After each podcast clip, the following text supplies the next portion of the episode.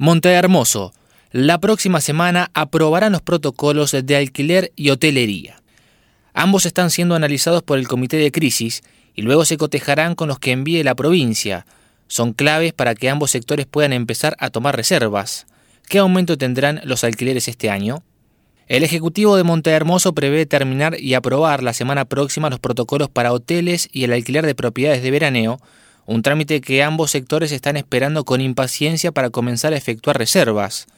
Estimamos que para mediados de la semana que viene la provincia ya tendrá listos los protocolos generales. Estimamos que contendrán mucho de lo que ya se ha hablado y que en gran medida ya se volcó a los protocolos que en los últimos días nos presentaron hoteleros e inmobiliarios locales, dijo a la nueva el secretario de Turismo Franco Gentili. El protocolo de los hoteles está inspirado en el que presentó en junio la Federación Empresaria Hotelera Gastronómica de la República Argentina, que básicamente fija fuertes restricciones al uso de espacios y servicios comunes, además de regular el aforo general. En el caso de los alojamientos extrahoteleros, el protocolo fue presentado por un grupo de inmobiliarias y contempla varias medidas importantes a tener en cuenta, más allá de las conocidas que tienen que ver con la higiene. Por ejemplo, establece que ninguna propiedad se alquilará por menos de siete días y que entre la salida de un locatario y el ingreso del próximo deberá haber un periodo de un día sin ocupación, a fin de limpiar y sanitizar los espacios. También se recomendará a cada cliente que lleve sus propias almohadas, ropa de cama y toallas. En caso contrario, el locador deberá dejar disponibles esos elementos en una bolsa cerrada y sanitizada. Otro punto importante es que no se permitirán reuniones con personas ajenas a las que alquilaron. Si se detectara una infracción en tal sentido, automáticamente se rescindirá el contrato de locación. En cuanto al uso de espacios comunes, estará fuertemente restringido, las piscinas de los complejos de cabañas, por ejemplo, se podrán utilizar por turnos, sin elementos de uso común y con capacidad limitada. La posibilidad de que se produzca un contagio durante el tiempo de alquiler también está contemplada.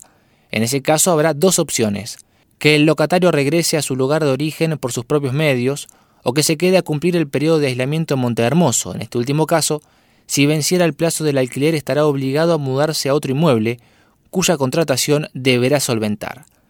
En caso de que una o más personas demanden internación, serán hospitalizadas y si necesitan ser aisladas, tendremos disponibles el Hotel Sosba y algunos espacios del hospital modular que se instalará en la ciudad, indicó Gentili.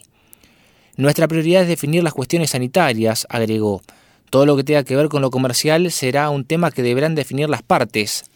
Ambos protocolos ya están bajo análisis en el seno del Comité de Crisis, que integran tanto funcionarios municipales como asesores médicos. Queremos tenerlos listos cuanto antes para la tranquilidad de todos, no solo de inmobiliarios y hoteleros, sino también del turista que pueda llegar a alquilar en forma particular y quiera saber cómo manejarse, indicó Gentili. Cautela y bajos niveles de reservas.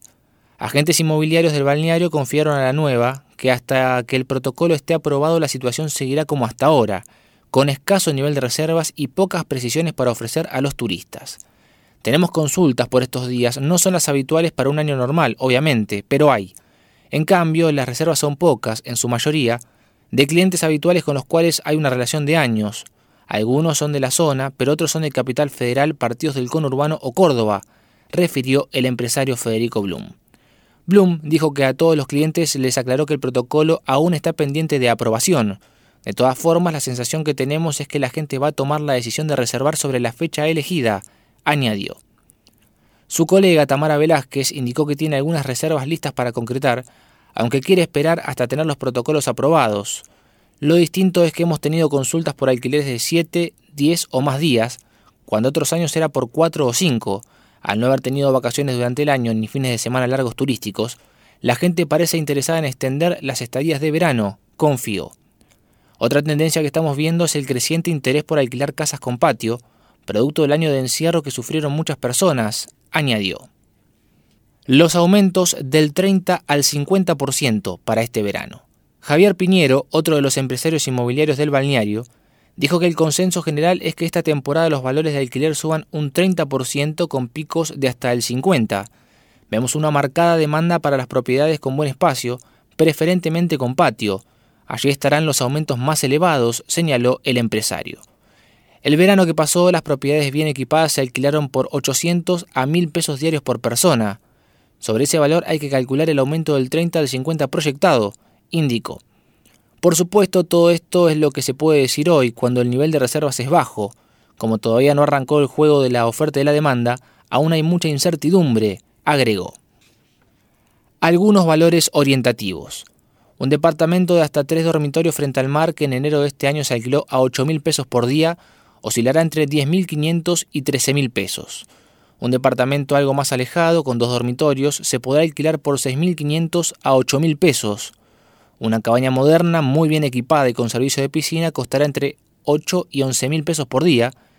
Y una casa de dos dormitorios con garage, patio, servicios básicos, wifi, equipamiento medio, se puede conseguir por 4.500 a 5.000 pesos diarios. Con un dormitorio más puede llegar a 7.000 u 8.000.